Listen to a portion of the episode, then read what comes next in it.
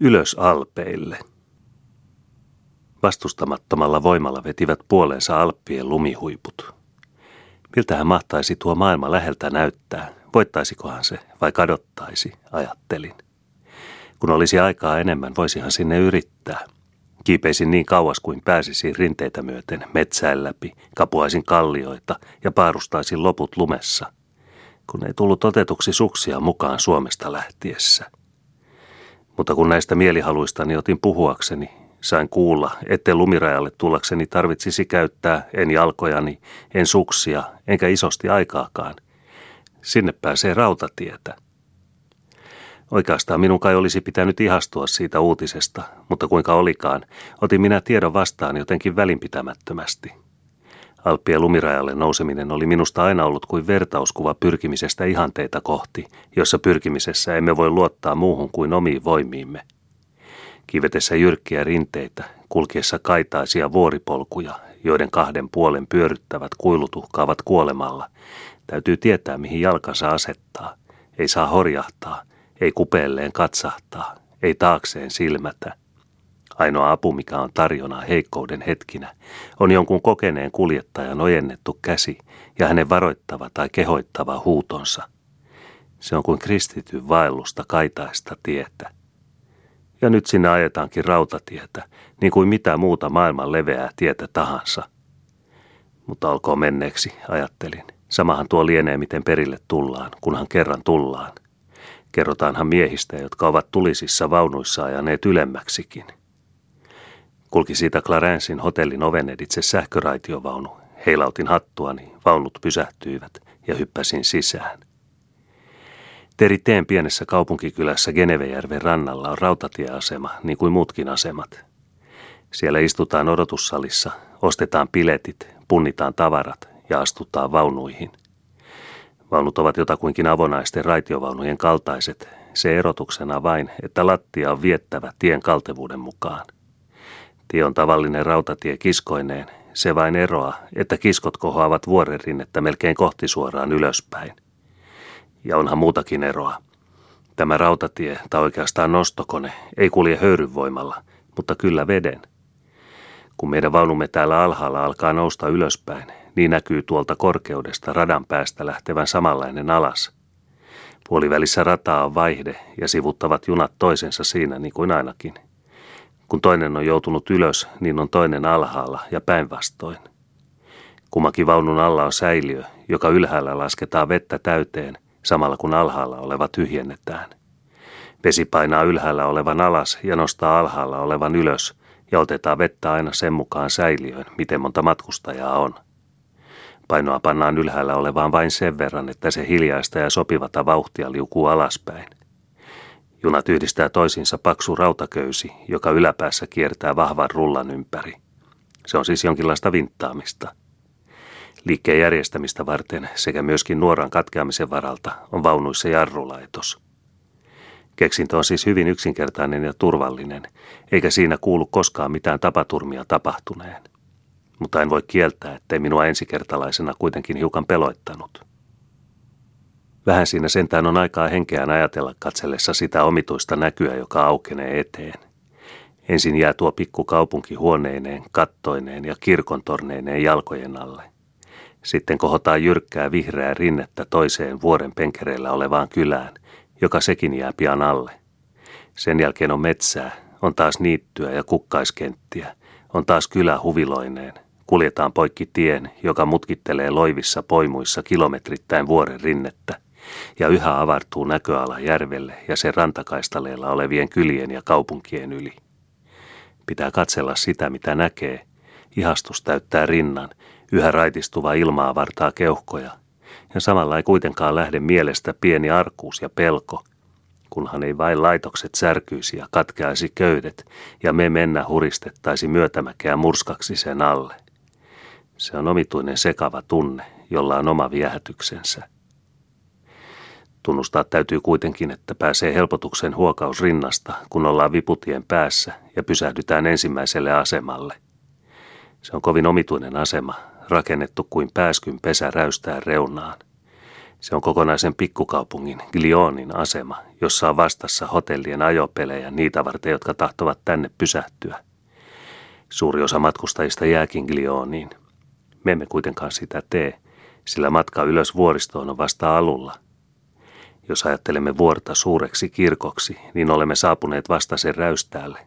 Ja kun meidän on aikomus kiivetä, ei ainoastaan harjalle, vaan sen tornin huippuunkin, niin on vielä suurin osa matkasta edessä – Odottaessani junan lähtöä aina ylös mäkihin, käyn Glionin kaupunkia katselemaan. Löydän siellä jyrkän kuilureunaa mutkittelevan kadun varrelta pienoisen ravintolan. Istuudun sen edustalle tehtyyn lehtimajaan, tilaan viiniä ja iloitsen olemisestani. Se on vasta Alppila se. Eihän olla vielä erittäin ylhäällä. Takana tuolla on vuoren rinnettä vielä kilometrittäin ylöspäin.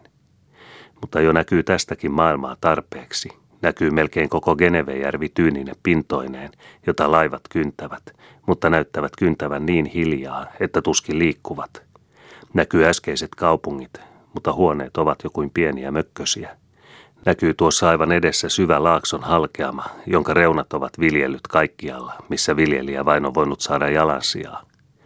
Näkyy laakson toisella puolella viinimaita ja niiden keskellä kyliä tai linnoja ja edempänä aaltoileva vuoristo yhä yleten, kunnes viimein kaiken sen takanaan lumihuipusto.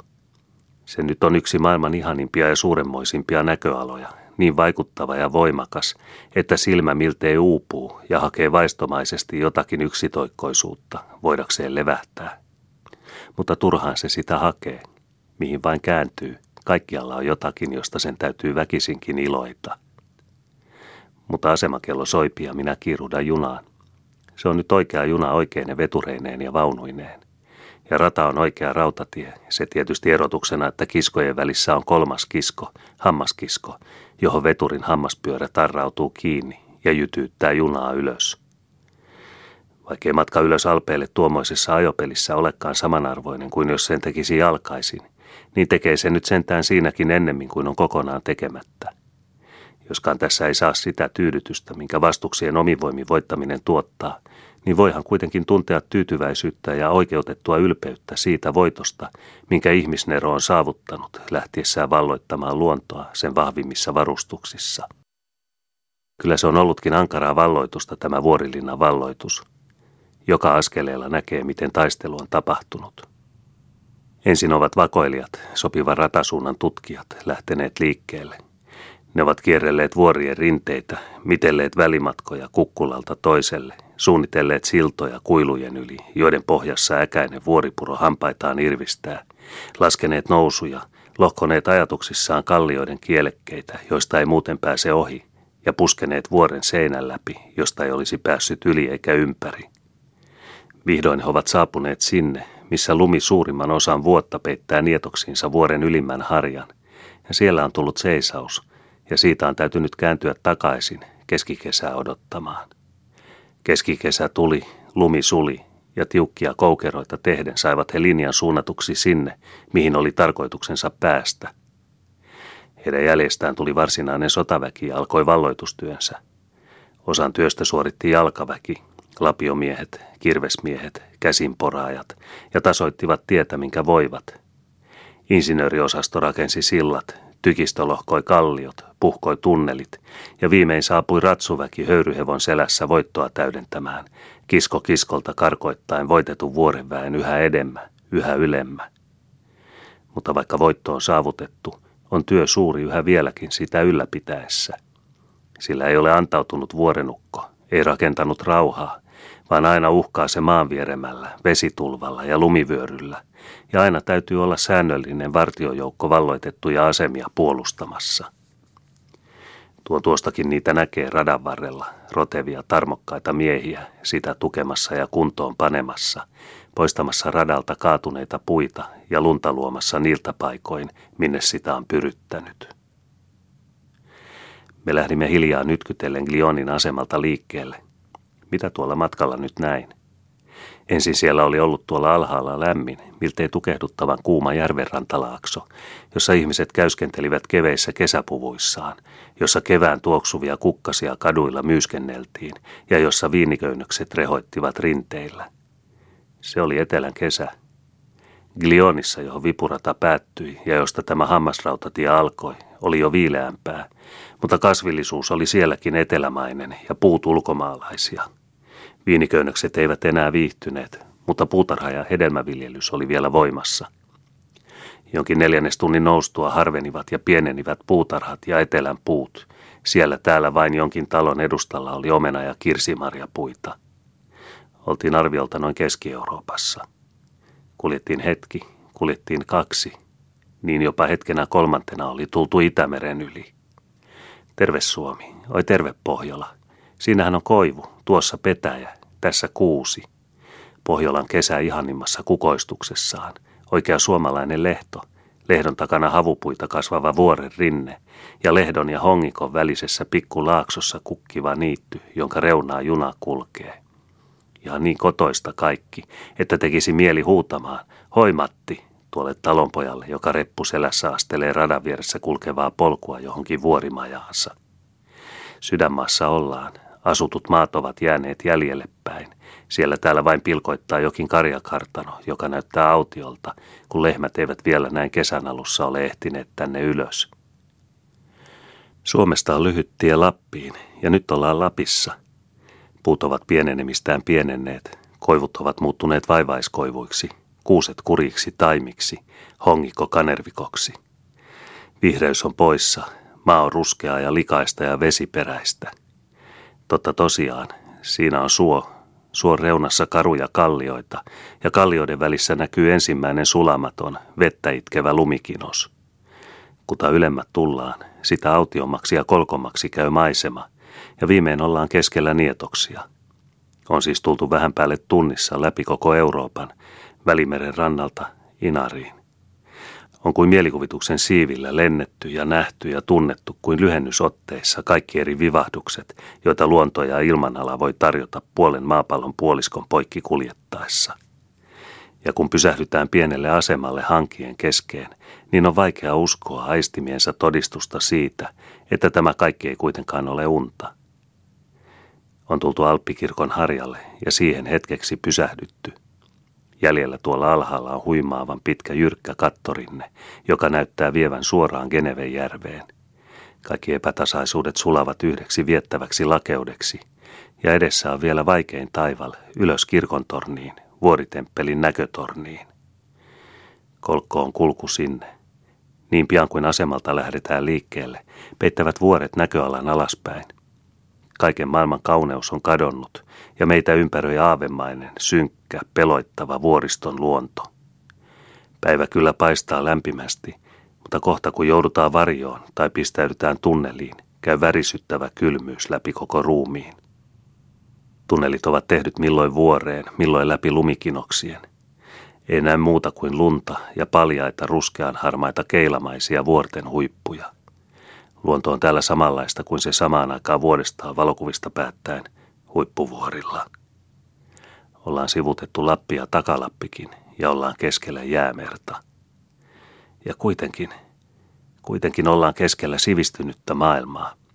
Sillä lumitunnelin puhkaistuaan ja viimeisen ponnistuksen tehtyään pysähtyy juna hotellin edustalle, joka on ainakin yhtä suuri ja komea kuin seurahuoneen talo Helsingissä – Suurin osa matkustajista rientää hotelliin, mutta minulla ei ole siihen aikaa. Näen tornin huipun muutamia satoja askelia ylempänä hotellista. Sinne vie loivaa rinnettä kohoava, paikoitelle lumenpeittämä mutkitteleva polku, ja muutamien minuuttien kuluttua seison 5000 jalkaa merenpintaa ylempänä, vuoren kukkulalla, Rocher de Nayen huipulla, keskellä alppimaisemaa, ikuisen lumen ympäröimien vuoren huippujen keskellä. Kerron toisten, miltä näyttää maisema ikuisten lumien, jos sinne joskus omin voimin nousen.